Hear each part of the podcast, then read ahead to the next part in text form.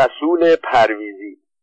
روزنامهنگار نویسنده عضو کمیته مرکزی حزب توده در استان فارس عضو هیئت مدیره شرکت تلفن عضو کمیته مرکزی حزب مردم نماینده مجلس معاون نخست وزیر سناتور دبیر لژیون خدمتگزاران بشر. برای بسیاری از مردم ما در تاریخ معاصر ایران رسول نام یک شخص بود با دو شخصیت. رسول اول نویسنده ای بود مردمی مدت زمانی تودهی که از بطن جامعه برخواسته بود درد طبقات محروم را می شناخت با مسائل و مشکلاتشان آشنا بود. آنها را با قلمی شیرین در آثار خود منعکس کرد این رسول در میان مردم به خصوص در میان جوانان به ویژه در میان روشنفکران محبوبیت زیادی داشت. رسول دوم مردی بود که می‌خواست به سرعت ترقی کند. به این مناسبت خیلی زود طبقه خود را رها کرد مشکلات و دردهای مردم را از یاد برد ذوق و قلم خود را در اختیار صاحبان قدرت قرار داد و با حمایت آنها به مقامات بالا رسید اما او با آنکه از طبقه خود بریده و به اعیان و اشراف و رجال پیوسته بود آنها هرگز او را این مرد بلند قد عینکی و بدلباس ولی خوش صحبت را که در حرف زدن رعایت هیچ کس و هیچ چیز را نمی‌کرد از خود ندانستند. آنها معتقد بودند او هر چه دارد از اربابش علم دارد. اگر علم نبود او هم نبود. زمان نشان داد که اینها با همه بیدانشی اشتباه نمی‌کردند. من رسول اول را با خواندن آثارش در سالهای 22 و 23 شناختم. در آن زمان من دانش آموز بودم او نویسنده بود اما با رسول دوم ده سال پس از آن بعد از 28 مرداد 1332 آشنا شدم. در این سالها من روزنامه نویس بودم و او عضو هیئت مدیره شرکت تلفن و همدم و همنشین علم بود. رسول پرویزی کارش را با مقاله نویسی در روزنامه سروش شیراز شروع کرد. سروش هفته نامه محلی بود که در شیراز منتشر می شد اما شهرتش از شهر شیراز و استان فارس فراتر رفته تمام کشور را فرا گرفته بود. در سالهای بعد از شهریور 20 روزنامه سروش شیراز که مدیر آن عبدالله عفیفی بود توانسته بود یک هیئت تحریریه قوی مرکب از بهترین مقاله نویسها نکته سنجترین منتقدان با ذوقترین شاعرها و با استعدادترین داستان های استان فارس را دور خود جمع کند نکته های انتقادی و های تنز رسول پرویزی شعرهای زیبا و پر از احساس فریدون توللی و در کنار آنها التفاصیل او که به سبک گلستان سعدی می نوشت و در آن سیاست پیشه های روز احزاب بیمسلک و بیعز زمان و رجال فاسد و سیاست های ارتجایی آنها را به باد تمسخر می گرفت شعرهای محکم و متین حاشم جاوید با مقالات کوبنده جعفر ابتهی و غلام علی پرویزی و محمد باهری مایه شهرت این روزنامه در ایران شده. شیراز بعد از شهریور 20 جز منطقه نفوذ انگلیس ها بود و قشقایی ها که مخالف احزاب چپ بودند با رفتن رضاشاه قدرت زیادی پیدا کرده بودند و در هر فرصتی حزب توده را میکوبیدند. ولی با این حال حزب توده توانسته بود با بهره برداری از نفوذ معنوی روزنامه سروش و به علت مخالفت مردم با سیاست انگلیس در آن شهر ریشه بدواند و جوانان و روشنفکران را به حزب علاقمند کند. یکی از این جوانان رسول پرویزی عضو مؤسس حزب توده در شیراز بود که خیلی زود به عضویت کمیته مرکزی حزب در استان فارس رسید. او چند سال در شیراز به فعالیت‌های ادبی و سیاسی پرداخت و بعد تصمیم گرفت به تهران برود. او قبل از سایر دوستانش به تهران رفت. هم برای ادامه تحصیل هم برای کسب موفقیت بیشتر. در تهران اول با گروه تفضلی و ایران ما آشنا شد. بعد با مجله سخن همکاری کرد. سپس به حلقه ندیمان علم پیوست. در تهران رسول با دنیایی بزرگتر آشنا شد و فهمید به غیر از برا بچه های کتابخانه حزب توده و تفنگداران قشقایی و گروه متعصب و مبارز آسید نورالدین روحانی معروف شیراز که در مقابل حزب الهادی و اشتراکی توده ایستاده بود گروه ها دسته ها و شخصیت های دیگری هم وجود دارند. رسول اولین کاری که در تهران کرد همکاری با مطبوعات پایتخت بود و دومین کارش رها شدن از قید و بند حزب توده بود که انشعاب گروه خلیل ملکی و جلال آل احمد و دیگران این فرصت را در اختیارش قرار داد. او تا وقتی که عضو حزب بود نه تنها در نوشتن بلکه در تفکر هم مقید بود. اما با انشعاب از حزب می توانست هر موضوعی را که به ذهنش می رسید به روی کاغذ بیاورد. داستانهای شلوارهای وصلدارش همکلاسی فقیرش پالتو هناییش که مادرش از عبای کهنه پدرش دوخته بود. عینک شکسته پیرزن نوه خان که با استفاده از غیبتش مخفیانه برداشته بود و با نخ به دور گوشش بسته بود و داستانهای زار سفر و شیر محمد و مرگ رسول شله بازگو کننده دوران سخت کودکی رسول بود که بعد از جدایی از حزب توده و بدون توجه به رئالیسم سوسیالیستی نوشت و شهرت بسیاری برایش به همراه آورد. جهانگیر تفضلی که قبل از همه رسول را کشف کرده بود در دوره جدید ایران ما هنگامی که همه یارانش او را ترک کرده بودند از رسول نهایت استفاده را برد و چون نگرانی نداشت که رقیبش شود او را به بارگاه علم برد.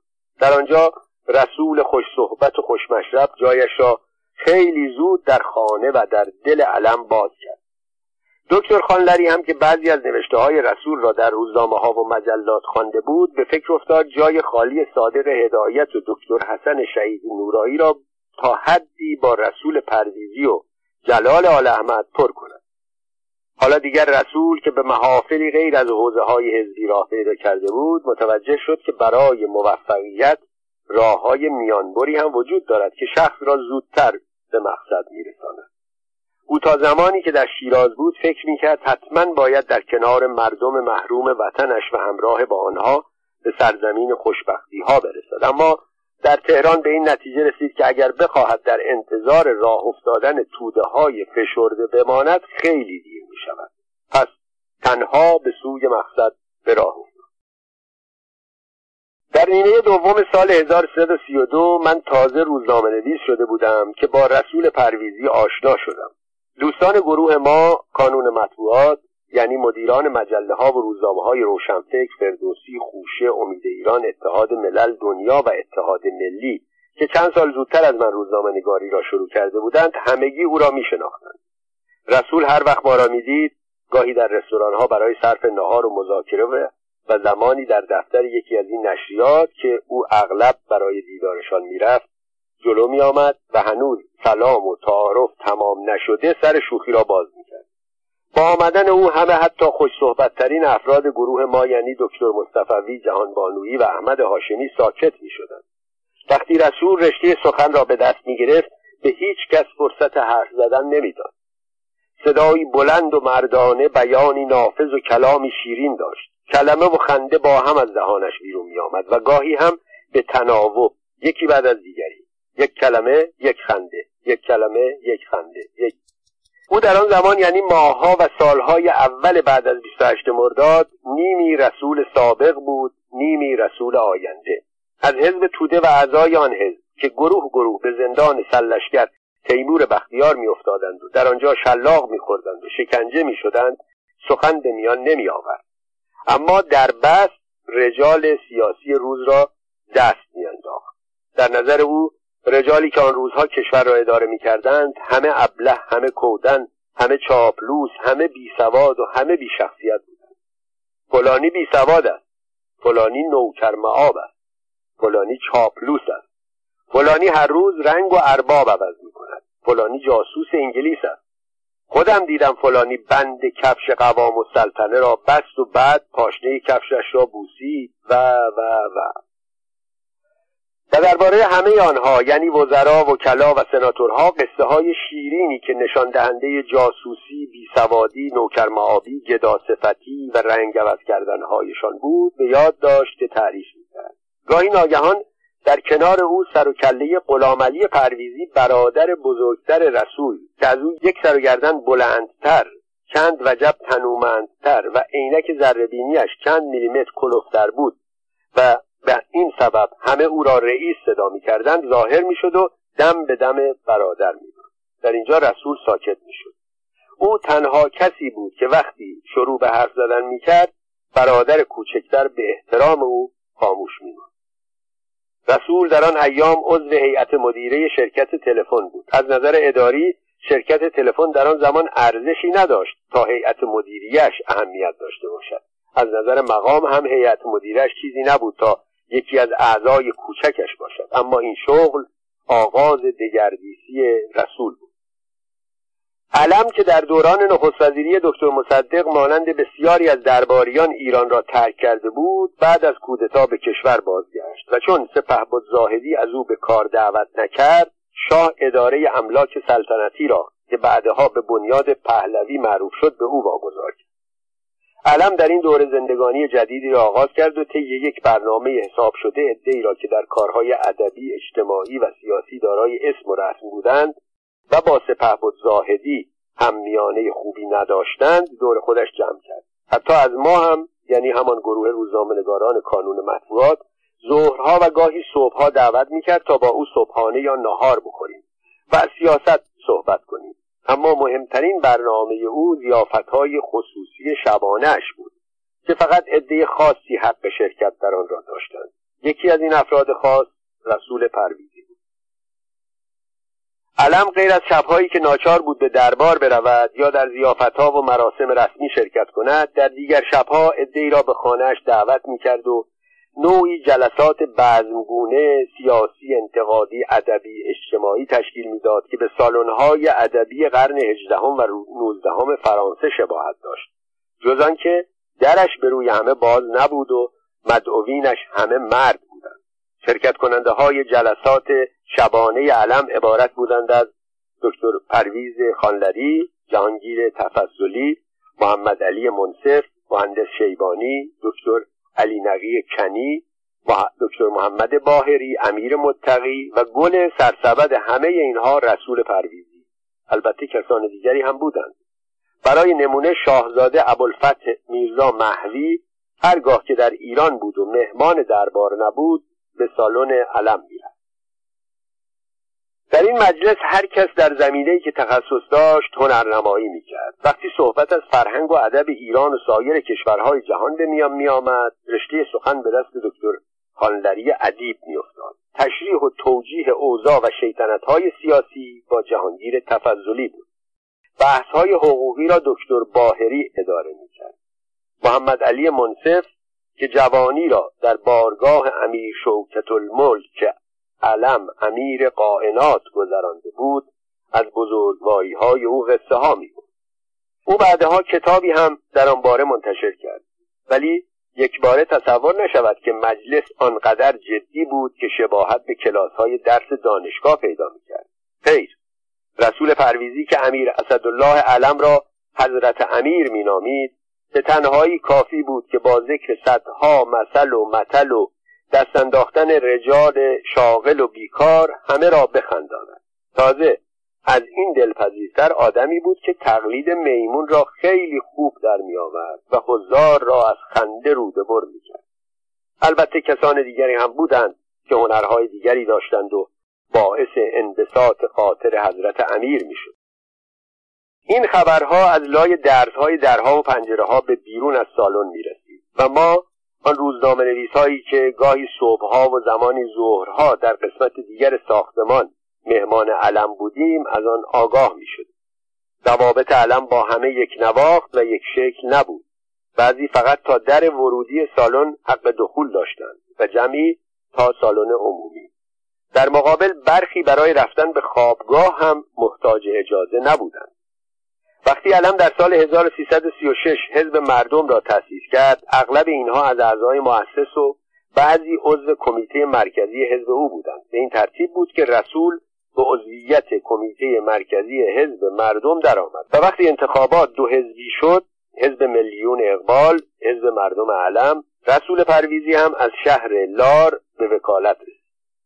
وقتی علم نخست وزیر شد عدهای از این گروه به عضویت هیئت دولت او درآمدند. دکتر محمد باهری و رسول پرویزی که سابقه کمتری داشتند معاون نخست وزیر شد در دانشگاه پهلوی شیراز هم مقامات بین یاران تقسیم شد. امیر متقی معاون علم شد و بقیه هر یک منصبی پیدا کردند. در وزارت دربار هم باز علم دوستانش را فراموش نکرد. دکتر باهری و امیر متقی معاون وزارت دربار شدند و دست بقیه را هم در ادارات تابعه دربار که حالا دیگر تعدادشان روز به روز زیادتر می‌شد بند کرد. در این زمان رسول پرویزی همان نویسنده تودهی دیروز بنا به تقاضای علم سناتور انتخابی شیراز شد و وقتی چندی بعد شغل تشریفاتی و نان و آبدار و اسم و رسمداری به نام لژیون خدمتگزاران بشر به وسیله دربار تأسیس شد باز علم واسطه شد و موافقت شاه را جلب کرد که رسول این نویسنده معروف آن کار فرهنگی را تصدی کند. تأسیس لژیون خدمتگزاران بشر یکی از کارهایی بود که گاه و بیگاه به شاه الهام می‌شد و او بدون مشورت با کسی و فلبداهه طی نطقی یا مصاحبه موجودیت آن را اعلام می‌کرد تا جهان را در حیرت فرو برد. در اوایل دهه پنجاه و در شرایطی که در گوشه و کنار تهران دهان نایلون آباد و حلبی آباد و حسیر آباد بدون برق و آب و فاضلاب از زمین میرویید و ساکنان آن بعضی غرق در فقر و کسافت و عدهای آلوده به فساد و معصیت بودند.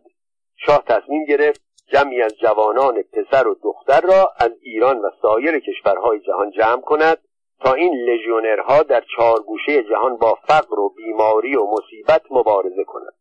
برای این کار تشکیلات بزرگی لازم بود. بلافاصله یک ساختمان چند طبقه در تهران اجاره شد.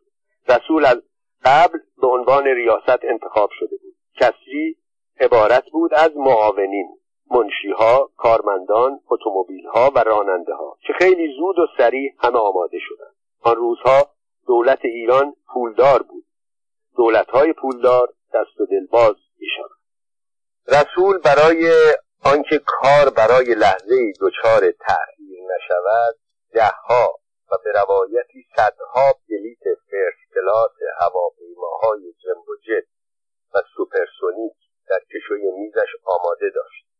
تا به محض آنکه سیلی در گوشه‌ای از آفریقا جاری شود کوهی در نقطه ای از آمریکای لاتین شروع به آتش فشانی کند و یا بیماری واگیرداری در نقطه ای از آسیا کشتار را بیاندازد لژیونرهای آقای رسول پرویزی به سرعت پرواز جت روانه منطقه مصیبت زده شوند و برای آنکه تأخیری در کارهای بعدی روی ندهد قبلا به وسیله تلکس در هتل‌های هیلتون شرایتون و های که خوشبختانه حتی در فقیرترین کشورهای آفریقایی و آسیایی هم شعبه دارند برایشان جا رزرو کرد تا به محض ورود و پس از کمی استراحت شروع به کار کنند.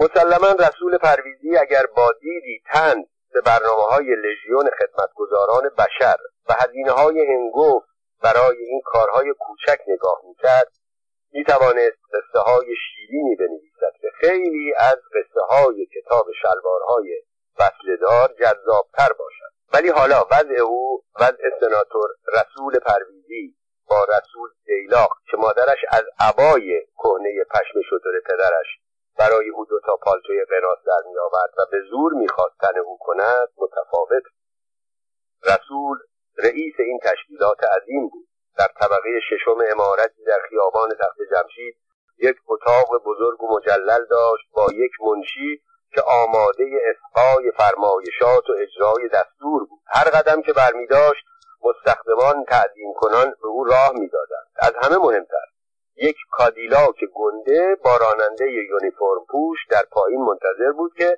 جناب سناتور را هر جا که اراده کند برساند. جوانهای پنج قاره هم چشم به دهان سن اکسلانس دبیر کل دوخته بودند که به محض آنکه فرمان داد آدم خدمت شوند. حالا دیگر به نظر رسول اینها نه تنها مسخره نبود بلکه خیلی هم بامزه بود. یک روز کارت دعوتی از دربار برای من رسید. دعوت کننده اسدالله علم میبایست در ساختمان وزارت دربار در سعدآباد انتهای جعفرآباد حضور پیدا کنیم قرار بود قباله های گروهی از کشاورزان را به آنها بدهند. یا چیزی شبیه آن چون کاری با علم داشتم رفت.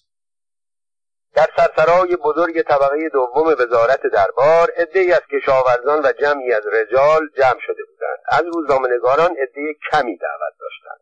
رسول پرویزی در میان جمع جولان می‌داد.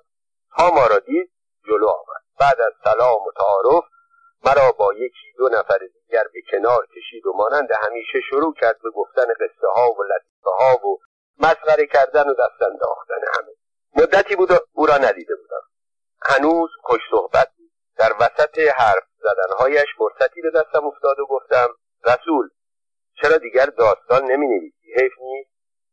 صدایی از دهانش درآورد. که چون انتظارش را نداشتم برایم حیرت انگیز. با لحنی جدی شوخی گفت بنویسم که چه بشود. آن وقتها می نوشتم تا پخی بشوم. حالا که شدم دیگر چرا بنویسم؟ راستش آن وقتها خیال می کردم در زندگی هدفی در کار است. اما بعدها فهمیدم که همش کشت است. کشت. بعد باز قهقهی زد و گفت حالا دیگر خیر سرمان اکتور ژنرال شده. یادم آمد چون این چیزهایی را در مقدمه کتاب شلوارهای وصلدار هم نوشته بود. بعد نگاهی به این سو و آن سو کرد و گفت با این سن و سال با شاخ گاو در افتادن مشکل است. و زد زیر خنده من استدلالش را قبول نداشتم. آماده بودم با او به مباحثه بپردازم که آن ماجرا پیش آمد.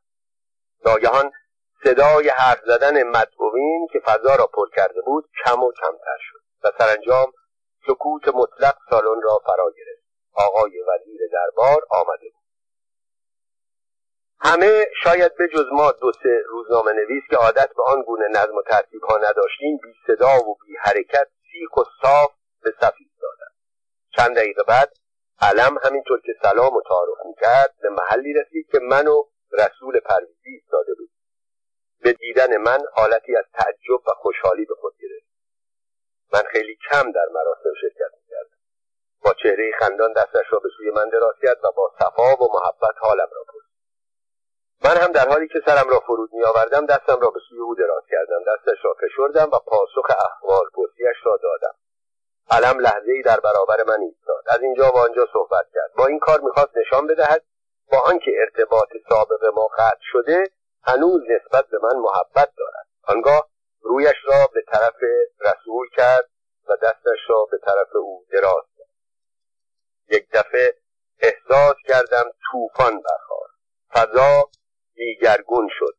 سناتور رسول پرویزی نویسنده معروف معاصر مشاور دربار شاهنشاهی دبیر کل لژیون خدمتگزاران بشر که از نظر قد و قامت یک برابر و نیم علم بود با عجله دکمه های کتش را بست به سرعت خم شد. نه خم نشد. تعظیم کرد. از آن تعظیم هایی که فقط درباری ها بلدند و سر و شانه به محاضات کمر قرار می‌گیرد. آنگاه هر دو دستش را جلو برد دست علم را در میان دستهایش گرفت ولی دست او را بالا نیاورد سرش را پایین تر آورد. لبهایش را به دست علم چسباند و برای مدتی همانطور نگاه داشت. علم همچنان که گویی به این کار عادت دارد با همان چهره شاد سرش را این سو و سو برد به من به ما و به همه نگاه کرد و سرانجام پس از گذشت لحظاتی دستش را از میان دستای رسول بیرون کشید و به راهش ادامه داد تا با دیگران معارفه کند. به محض آنکه علم رفت طوفان فروکش کرد فضا آرام شد. رسول پرویزی دکمه های کتش را باز کرد. مقابل من ایستاد. و باز با همان قیافه شیرین همان کلمات دلنشین و همان خنده های پرصدا دنباله سخنانش را گرفت. اما من حرفهایش را نمیشنیدم میشنیدم اما نمی‌خواستم بشنوم چه می‌گوید. یک باره احساس کردم میان من و او فاصله ای عظیم به وجود آمده اینجا شاید لازم باشد نکته ای را یادآور شوم. گاهی وضعی پیش می آید که پدری می بیند پسر جوانش در اثر ماجرایی ممکن است اعدام شود. نوه کوچک و شیرین زبانش در شرایطی است که اگر هزینه سنگین مداوا فراهم نشود ناچار باید در زیر خروارها خاک بخوابد. مادر یا همسر یا خواهر و حتی شرف و آبرویش در وضعی است که اگر کمک فوری نرسد از بین می‌رود.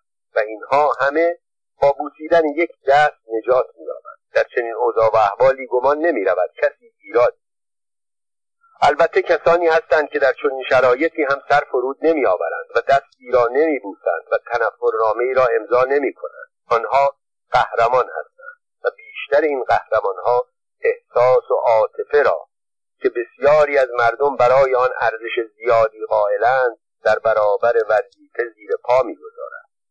ولی به نظر من رسول پرویزی برای ادامه زندگی خود برای رسیدن به حدی از مقام و شهرت احتیاجی به این کار نداشت. گفتم آمده بودم برای درباره کاری با علم صحبت کنم. با این ماجرا و آن برخورد چه توقعی می‌توانستم از علم داشته باشم؟ قبل از آنکه مراسم تمام شود آهسته زدم عواست سال 1356 بود. شنیده بودم حال رسول پرویزی خوب نیست. مدتها بود او را ندیده بودم. مجله من سه سال بود توقیف شده بود و در این مدت برای شرکت در هیچ یک از مراسم و مهمانی ها دعوت نمی شدم رسول هم در محدوده خودش سرگرم کارهایش از جهان بانویی مدیر مجله فردوسی خواهش کردم یکی از روزها که برای دیدن رسول پرویزی به خانهاش می‌رود مرا هم ببرد. او از ناراحتی های روحی رسول صحبت می‌کرد و نگران حالش بود. با بیماری علم و کنار رفتن از دربار و مسافرتش به آمریکا جلسات شبانه هواریون علم به هم خورده بود و رسول از این پیش آمد بیش از دیگر افراد گروه لطمه خورده بود. هم لطمه روحی و هم لطمه عاطفی. در نظر رسول بعد از سفر علم سفری که اگرچه به روی خودش نمی آورد ولی می‌دانست بدون بازگشت است تنها چاره بیخود شدن از خود بود و رسول چهار نل به سوی وادی بیخودی میتاخت. او می‌دانست بعد از علم دوره دیگر نه سناتور خواهد شد و نه آرزومندان جاه و مقام خواهند گذاشت شغل بی سر ولی با احترام لژیون خدمتگزاران بشر در اختیارش باشد. او ناچار بود خود را برای زندگی بعد از علم آماده سازد. دیدار با او در آن شرایط ممکن بود در روحیش اثر مثبت بگذارد حال رسول بدتر از آن بود که بتوان تصور کرد. اگرچه مانند گذشته در صحبت کردن یک کتاب بود اما دیگر از شیرین سخنیهایش اثری دیده نمی‌شد. حرفهایش و کارهایش نشان می‌داد که بیشتر سخنان بی اراده از دهانش خارج می شود و اغلب کارها را بدون اختیار انجام می دهد حرفهایش بیشتر برای قانع کردن خودش خیال می برای خودشان خیال می‌کنند حال آقای علم هیچ بد نیست. موقع رفتن خودم پیششان بودم.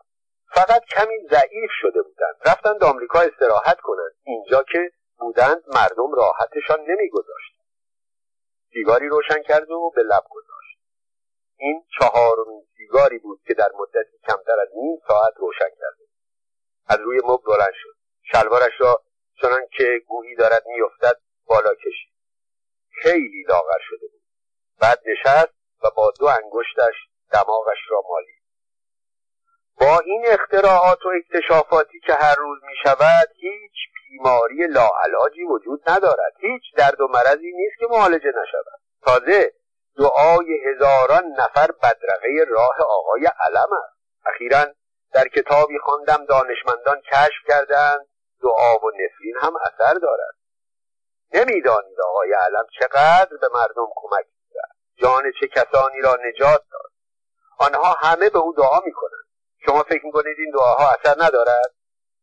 باز بلند شد و باز نشست چای خوردید؟ خب یکی دیگر بخورید. چای خوبی سفارشی برایم آوردن. دای پسر چای بیار. از جا بلند شد و از اتاق بیرون رفت. پس از مدتی کوتاه برگشت. با انگشتهایش دماغش را میمالید. روی سبیلش ذراتی رنگ سفید دیده می‌شد. هیچ کس به اندازه من به حضرت امیر نزدیک نبود. پوزخندی زد. بله من همیشه او را حضرت امیر خطاب کردم این حرفها باعث شد عدهای مرا مسخره کنند. آخر کجایش خنده دارد؟ اسمش امیر بود. حضرت هم عنوان آدمهای متشخص است. پس می شود به او حضرت امیر گفت. در گذشته همه حکام را حضرت امیر خطاب می‌کردند. او که از آنها کمتر نیست. سیگاری دیگر روشن کرد. کبریت را که خواست در جا سیگاری بیاندازد دید یک سیگار که تازه روشن کرده آنجاست. آن را هم برداشت. دو سیگار در دو دستش بود. مانده بود چه کند؟ هر دو را خاموش کرد. سیگار سوم را روشن کرد و پک عمیقی زد پس چرا چای نمی‌خورید؟ آهای پسر چای بیار. روی مبل نشست اما فولا بلند شد. شلوارش را بالا کشید. دوباره نشست. مثل بود که در حالتی است که نمی‌تواند بنشیند و نمی‌تواند بایستد نمی‌تواند خاموش بماند و نمی‌تواند حرف بزند. گاهی به نظر می‌رسید دارد با خودش حرف می‌زند. آقا بود. خیلی هم آقا بود. حالا هم هست. او که چیزی نشده. خیال نکنید من این حرفها را برای این می‌زنم که او مرا وکیل و سناتور و معاون نخست وزیر کرد نه خودش هم می‌دانست که ما قبل از آشنایی با او برای خودمان اسم و شهرتی داشتیم معروف بودیم محبوب بودیم. خودش بارها می‌گفت تو و خانلری فداکاری کردید به ما پیوست. شما هر دو بین مردم شهرت و محبوبیت داشتید. در حقیقت من از شما استفاده کردم. در حزب در دولت در دانشگاه. آدم منصفی بود. فکر می‌کنید چه کسی با آن موقعیت حاضر می شود این طور صحبت کند؟ چرا میوه نمی‌خورید؟ شیرینی بخورید. پس روی یک کاغذ بنویسید ملاحظه شد و روی ظرف میوه و شیرینی بگذارید. بله داشتم می‌گفتم. راستی چی می‌گفتم؟ ها یادم آمد.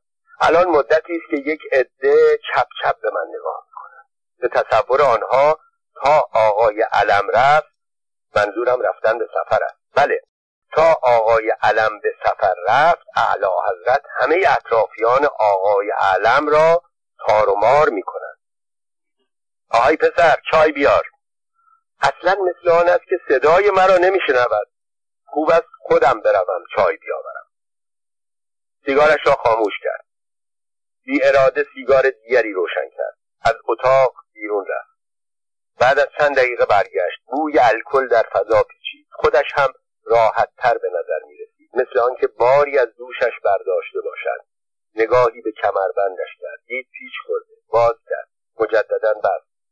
یک سیگار دیگر آتش زد. یک روز به من گفتی چرا نمی نویسی آره.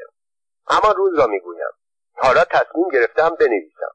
سوژه خیلی دارم. از زمان بچگی از زمان نوجوانی و از زمان جوانی. همه را می نویسم می دهم یک ناشر خوب چاپ کنند ممکن است قبلا بدهم شما در مجله چاپ کنید. ناگهان یادش افتاد مجله من توقیف است. تمام مدت حرفهای جدی زده در حالی که رسول بود و شیرین سخنینهایش.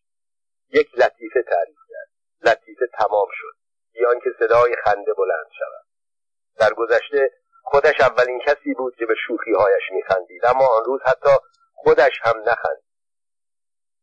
خیلی ها بودند که آرزو می کردند آقای علم اجازه دهد دستشان را ببوسند. درست است که آنها در جمع این کار را نمی کردند اما در خلوت پاهای آقای علم را هم می بوسیدند آن هم برای چی؟ برای منافع خودشان برای وکالت برای وزارت. اما من چی؟ من به او اعتقاد داشتم. او باعث نجات من از زندان و شکنجه شد. آهای پسر بالاخره این چای را آوردی یا نه؟ با قهوه چطوری؟ می‌خواید قهوه درست کنم؟ سیگار دیگری آتش زد. فکر می‌کنم این سیگار دهم. بله می‌گفتم. من الان پنجاه و هشت سال دارم. تقریبا هم سن و سال آقای علم هستم. بعد از آن که از حزب توده استفاده دادم به نیروی سوم خلیل ملکی پیوستم. بعد تفضلی مرا با آقای علم آشنا کرد. من به تفضلی گفتم که تحمل افاده بزرگان را ندارم. گفت نه او اینطور نیست. راستم می‌گفت.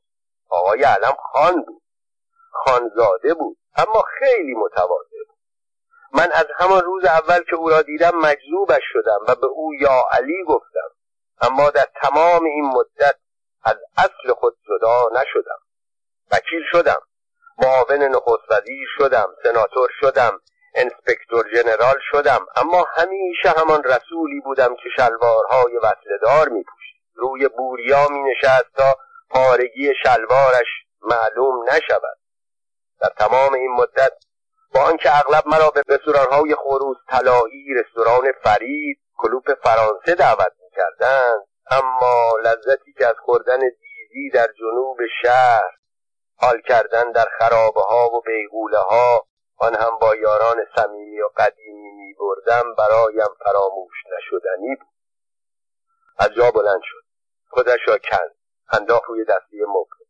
اما بلا فاصله آن را برداشت. پوشید. شلوارش را بالا کشید و کمربندش را شل کرد اما بلا فاصله آن را صف کرد. بله داشتم می‌گفتم. هیچ کس نداند شما که شاهد هستید. من با وکیل شدن با معاون نخست شدن با سناتور شدن و کوفت و زهرمار شدن ذره ای عوض نشدم. همیشه همان بچه رشتستان بودم. همان لولی سرمرد بودم. با موقعیتی که به دست آورده بودم با نزدیکی که با آقای علم داشتم اگر داخل معاملات و کمیسیون بازی و زد و بندهای معاملات خارجی می شدم حالا یکی از ثروتمندترین آدمها بودم. اما حالا چی دارم؟ هیچ ناگهان ساکت شد. مثل آنکه دارد به گذشته ها سفر می کند آهی کشید و گفت راست است. من شغل و مقام دارم. پاسبان ها به دیدن من پاها را محکم به هم میکوبند و دست را بالا می‌برند. اما آن گذشته ها چیز دیگری. یک روز در کوچه اشایری محصلی عینکی مرا دید. مدتی خیره شد. ظاهرا از صحبت اطرافیان مرا شناخته بود. جلو آمد. گفت شما همان رسول پرویزی نویسنده هستید که داستانی به نام قصه عینکم را نوشتید. وقتی اشاره کردم که بله نمی‌دانید از اینکه مرا از نزدیک می‌بیند چه حالی شد. یک روز هم در شیراز برای خریدن کتاب به یک کتابخانه رفته بودم. دو دانشجو کتاب و شلوارهای وصلدار مرا برداشته بودند نگاه می‌کردند. در پشت جلد آن تصویر مرا نقاشی کرده بودند. وقتی آنها مرا شناختند می‌خواستند مرا در آغوش بگیرند. بله آن محبوبیت ها چیز دیگری هیچ با وکالت و سناتوری قابل مقایسه نیست. کم کم سر تا پای بدنش به لرزه افتاد. صدایش به تدریج ضعیف و ضعیفتر شد اما هنوز میکوشید مانند گذشته یک کتاز میدان فساحت باشد. خسته و ناتوان روی مبل بزرگ افتاد. چشمایش را بست. و پس از لحظه ای آرام شد. به خواب رفت. من بدون خداحافظی خارج شدم. رسول پرویزی روز هشتم آبان سال 1356 یک ماه و نیم بعد از آن دیدار خاموش شد. دوستان و علاقمندانش نگذاشتند سناتوروار به خاک سپرده شود. او را به شیراز بردند و در حافظیه به خاک سپردند. وقتی رسول مرد علم هنوز زنده بود. مجلس ترحیم او پر از جمعیت بود عدهای گفتند جمعیت برای آقای علم آمده. اما رسول پرویزی نویسنده شلوارهای وصلدار و لولی سرمست هنوز آنقدر علاقمند و مرید داشت که به خاطر خود او همان رسول اول نه به خاطر سناتور پرویزی رسول دوم و آقای علم به مجلس ترمیم بیاید خبر درگذشت رسول را خیلی دیر به علم دادند. او متأثر شد. ولی نه آنقدر که اطرافیانش تصور می‌کردند. چون خوب می‌دانست که دیدار مجدد آنها دیری نخواهد پایید حضرت امیر پنج ماه بعد به همان جایی رفت که رسول پرویزی رفت. یادش به خیر رسول پرویزی نویسنده شلوارهای وصلدار و لولی سرمست را می‌گویم. نه سناتور رسول پرویزی رئیس لژیون خدمتگزاران بشر را.